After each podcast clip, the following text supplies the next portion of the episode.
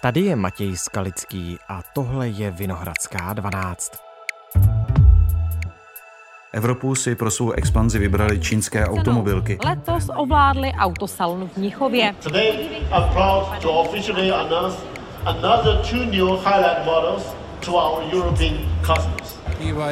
BYD bude tak za 10-15 let něčím, co je dneska Toyota nebo Volkswagen. Der BYD Seal ist ähm, meine alte Nemesis. Čínská auta se valí na Evropu. Čím chtějí oslnit, nejsou bezpečnostní hrozbou. A nebo naopak, není to vítaná konkurence evropským gigantům. A vůbec vážně se valí, nebo teprve nastartovala? Na to všechno se ptám Vojtěcha Dobeše, motoristického novináře ze serveru Finmac. Dnes je pondělí 11. září. Ahoj, vítej tady u nás ve Vinohradské 12. Ahoj, díky za pozvání. Jak často, Vojto, teď potkáš čínské auto na evropské silnici a ptám se na značky BYD, Cherry, NIO, Li Auto, Xpeng a podobně? Upřímně asi jediná čínská auta, která občas vídám, tak jsou MGZS, což je původní britská značka, ale dneska už koupená, kompletně vyráběná v Číně což je takové levné SUVčko ekvivalentní třeba dáči Duster. Hmm. Občas potkám nějaké testovací nejspíš NIO nebo něco takového, ale to jsou zamaskované testovací prototypy a ne, že by si to tady někdo koupil. Že bych tady viděl čínská auta v nějaké větší míře normálně prodávaná, tak si vlastně nevybavu, že bych něco takového potkal. No proč se na to ptám? Zatímco před lety, kdy jsme ještě oba jezdili, nebo já už nejezdím, ty stále jezdíš, ale když jsem byl třeba v Ženevě nebo ve Frankfurtu na autosalon, tak tam byl vždycky, bylo jich tam pár, pár stánků. We are also very pleased to let you know that we are celebrating a world premiere. And this is the Way Coffee 01. Byla to trošku rarita, kterou všichni motorističtí novináři tak jako okukovali, co se tak v Číně vyrábí.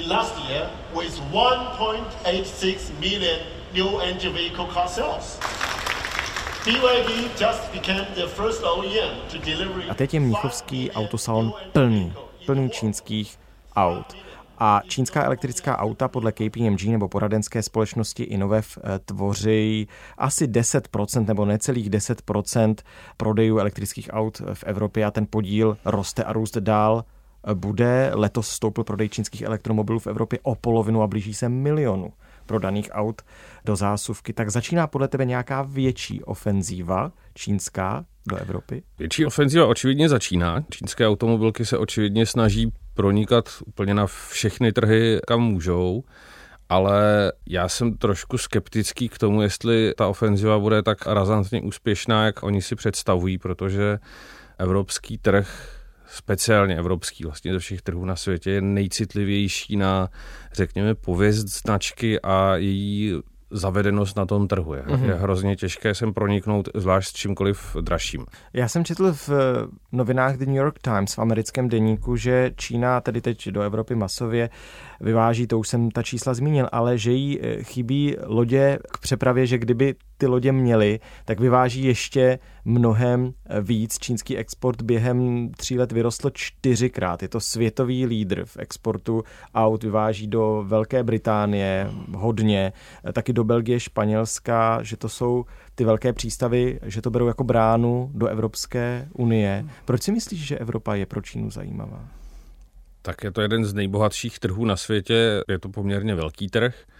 Na to občas zapomínáme, že jsme pořád na počet obyvatel větší trh než třeba USA a vlastně než celá Severní Amerika. Oproti všem ostatním trhům, kromě USA, tak jsme bohatší, takže je logické, že tady se ta auta prodávají nejlíp. Ale jedna věc je ta auta dovést a druhá věc je ta auta Evropanům dokázat prodat. A to si myslím, že bude větší problém, než je vyrobit a dovést. No, šéf francouzské automobilky Renault, eh, Luca de Meo, teď v Mnichově o čínských autech řekl, že jsou o generaci před námi, čínští výrobci. Euh, Evropské automobilky by měly dělat víc, aby Číňany dohnali. C'est clair qu'ils sont très compétitifs sur la chaîne de la valeur de, de, de la voiture électrique. Euh, je pense qu'ils sont partis une génération avant. Čím jsou podle tebe dál? Čína má náskok v technologii baterek a má náskok v tom, že se mnohem dřív intenzivně pustila do toho, aby si sehnala zdroje na suroviny a aby začala na ty baterie stavět továrny. Mm-hmm. V tom Evropa zaspala a dost možná zaspala i v samotné technologii baterek, kde spousta evropských aut v Evropě vyráběných, tak eh, má stejně baterie, buď to celé z Číny, to se úplně typicky neděje, ale že třeba ty bateriové články, ze kterých je to celé složené, nebo nějaká surovina, tak stejně pochází z Číny. To je asi jejich největší náskok moc si upřímně nedokážu představit z toho, co jsem zatím čínská auta viděl, že by byla napřed eh, nějak zásadně v něčem jiném než v těch baterkách. Jo, o, o tu generaci to si nemyslíš, co říkal Luka. A možná můžou být o generaci v tom, že co jsem tak viděl, tak mají čínská auta, zvlášť ta dražší, velmi intenzivní integraci moderních technologií, řekněme. Mm-hmm. Má to obrovské displeje, všechno je dotykové a tak, ale to už taky víme, že i třeba některé evropské automobilky se teďka začínají odvracet od metody dáme všechno ovládání veškerých funkcí v interiéru na, na dotykový displej, protože ono je to sice hezké na fotce, ale nepraktické eh, v reálném životě a zjistilo se, že zákazníci to vlastně nechtějí. A zejména s tím, že jaký, jakékoliv auto je u něj největší problém taková ta dotaženost těch věcí, které nejsou na první pohled vidět. To, jak dobře to jezdí z hlediska naladění podvozku, po ergonomii uvnitř, jak jsou věci tam, kde je očekáváte, jak snadno fungují. Jak jsou ta auta user-friendly prostě. Ano, přesně tak. Tak když místo auta, které vyrobila automobilka, která vyrábí ta auta už 100 let a mají tohle vychytané, tak když si sednete do auta, kde ten uživatelský interface eh, vyrobila firma, která eh, dělá telefony, ono to může být hezké, ale pak to nebude fungovat tak, jak byste úplně si představovali. Ona řada těch čínských automobilek je poměrně eh, mladá, mnohdy pár let. A ty jsi tu zmiňoval tu propojenost. Jak je silná, jak je velká? Nejsilnější je tam ta závislost eh, z hlediska těch baterek, čehož, ale pokud vím se evropské automobilky snaží co nejvíc zbavit stavbou toho, čemu se díky Tesla začalo říkat gigafactories, takže velkých továren na baterky. Prostě každý větší výrobce snaží teďka mít vlastní továrnu na baterie přímě moje znalosti nesahají na to, jak je to teďka s těma surovinama, protože to je komplexnější problém, to je spíš africká geopolitika a podobně, ale všichni se i snaží najít suroviny jinde, než tam, kde to má obšancované Čína. Eh, nicméně to propojení je pořád eh, docela zásadní. Teď se začalo i proslýchat situace, jako že třeba některé automobilky koncernu Volkswagen se domluvili s hmm. čínskými automobilkami, že budou používat jejich platformy. Nicméně to vypadá, že tohle se ne, nemá týkat aut pro evropský trh. Ale jenom pro bude, ten čínský. Že to bude, ano, že to budou auta jenom pro Čínu že to, co bude vyrábět koncern Volkswagen v Evropě, tak má pořád stát na platformách, které teďka buď to známe, nebo se teďka budou představovat a jsou čistě německé. Tam je totiž zajímavý ten příběh toho, jak k tomu propojení vlastně že v minulosti došlo, protože evropské automobilky viděli, tak jak já ten příběh znám, že čínský trh roste.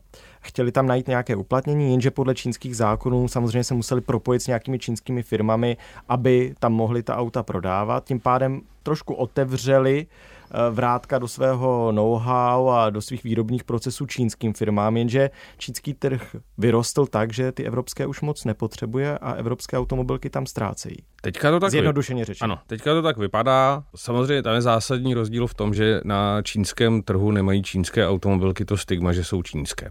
Evropské automobilky tam mají šanci, eh, pokud to jsou prémiové značky, pokud nejsou, tak je těžké toho čínského zákazníka přesvědčit, proč by si měl koupit evropské auto, které je pořád dražší, protože se velká část toho komponent vždycky bude dovážet z Evropy, což je drahé. To je třeba problém Škodovky. Hmm která letos má oznámit, zda se stáhne z čínského Teďka trhu. podle posledního rozhovoru s Martinem Jánem, co vyšel, tuším, že v E15, tak to vypadá, že tu Čínu nechávají, že se tam dostali na to, že přestali prodělávat. Eh, ale problém pro ně je, že Škodovka je výrobně na čínském trhu stejně drahá nebo dokonce dražší než Volkswagen a nemá tu váhu té značky, protože Volkswagen už je tam někdy od 80. let, tuším. Uh-huh. Takže je těžké na tom trhu tu Škodovku prodat. Podobný problém mají další západní automobilky, protože ta výhoda té image tam není, eh, není taková a zároveň rozdíl v nákladech je docela výrazný. A to taky může být klíč k tomu oblíbenému tématu, že ta čínská auta budou strašně levná.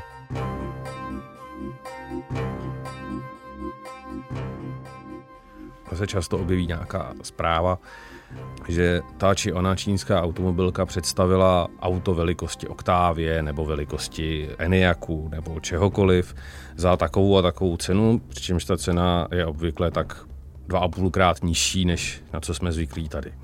Jenomže potom přijde okamžik, kdy takové auto přijde na český trh, nebo na evropský trh obecně, vyjde oficiální ceník a ono se najednou zjistí, že to čínské auto po té, co projde vším, co potřebuje, aby se dalo prodávat v Evropě, mm-hmm. tak e, není dvakrát levnější, není ani o třetinu levnější, ale většinou je tak jako s bídou o 10% levnější než ekvivalentní zavědená evropská značka což najednou pro toho zákazníka dost přestává být zajímavé. Už jenom z hlediska toho, že na sekundárním trhu e, s ojetými auty bude vždycky pětileté čínské auto téměř bez servisní sítě, bez toho, aby lidi měli přehled o tom, jak jsou ta auta spolehlivá, aby tady bylo zavedené dodávání náhradní dílů, všechny takovéhle věci, bude mít hrozný propad ceny.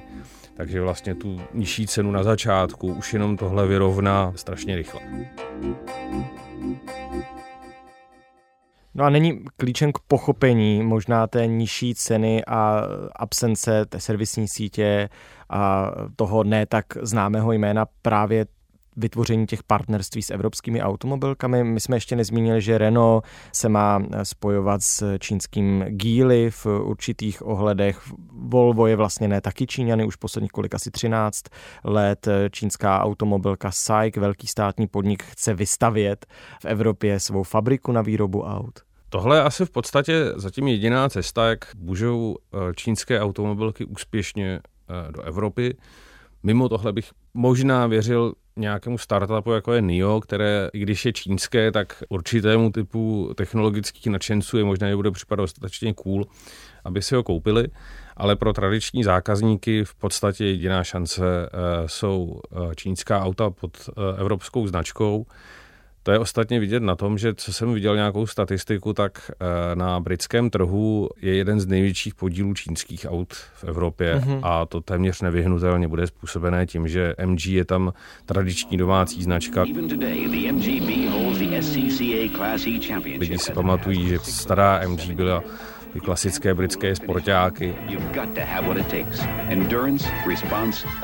A má to nějakou nostalgickou hodnotu a podobně. MG from British Leyland.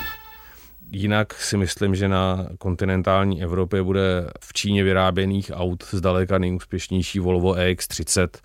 Právě díky tomu, že vlastně nikoho nenapadne, že to je čínské auto, protože je to navržené v Evropě, bude to vypadat poměrně evropsky i kvalitou zpracování a vším ostatním a bude to takové jako dobře, tak to vlastní Číňani, no dobře, je to vyrobené v Číně, ale je to Volvo.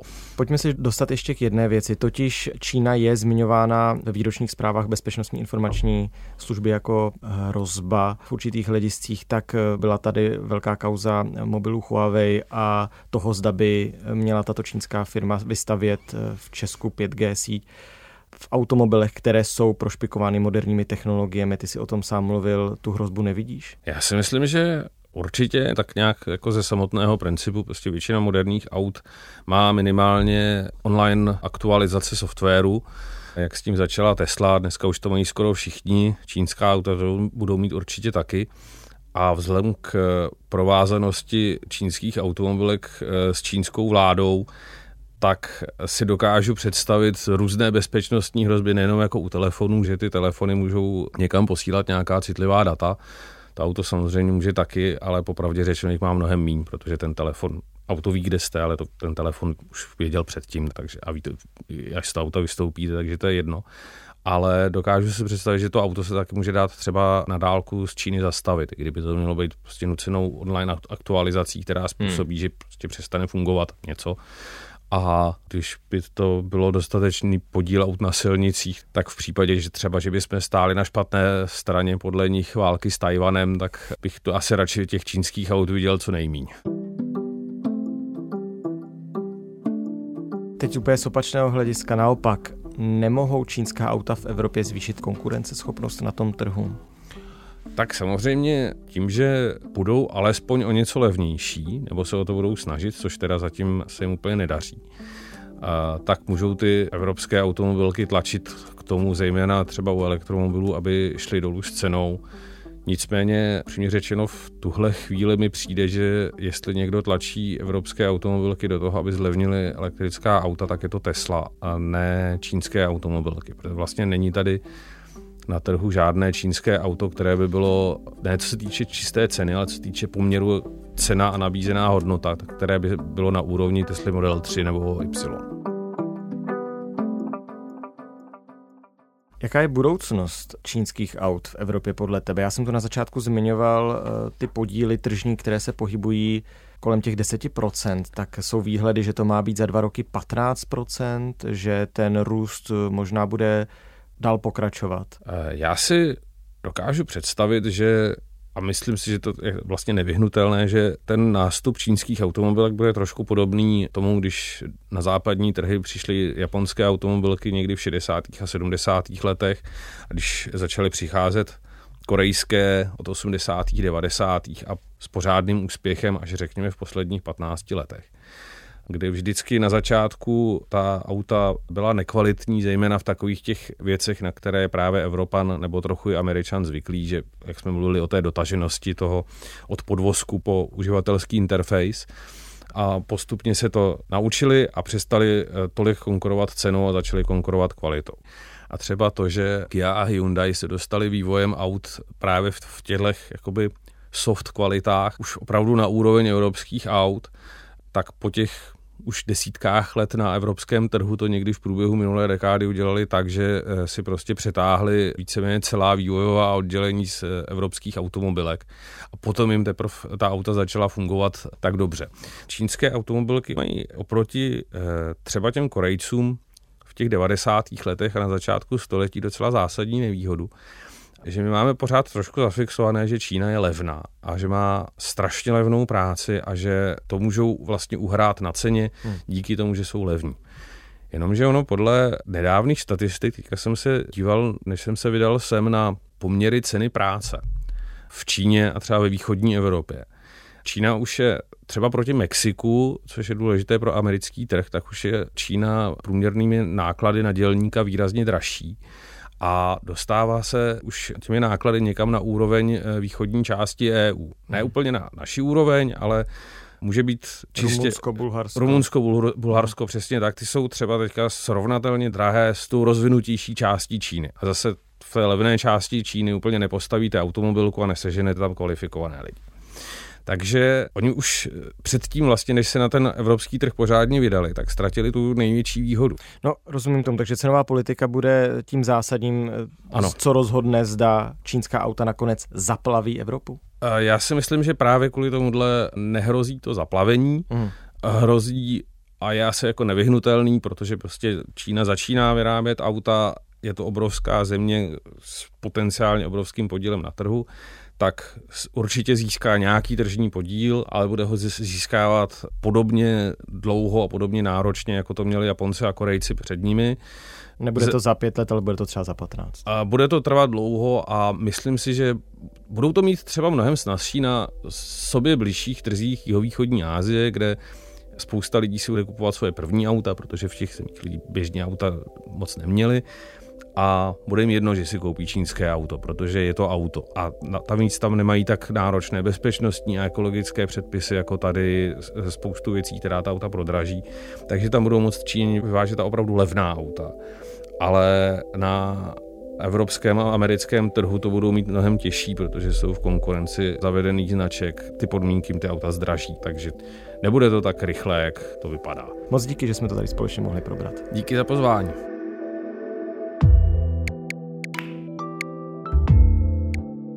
Tohle už je všechno z Vinohradské 12, z pravodajského podcastu Českého rozhlasu. Dnes s Vojtěchem Dobešem, motoristickým novinářem ze serveru Finmak. Bavili jsme se o čínských autech, zdali nezaplaví v dohledné době evropské silnice.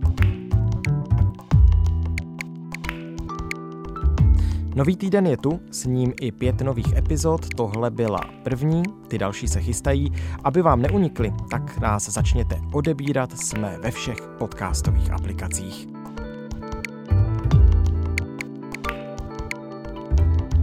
Naslyšenou zítra.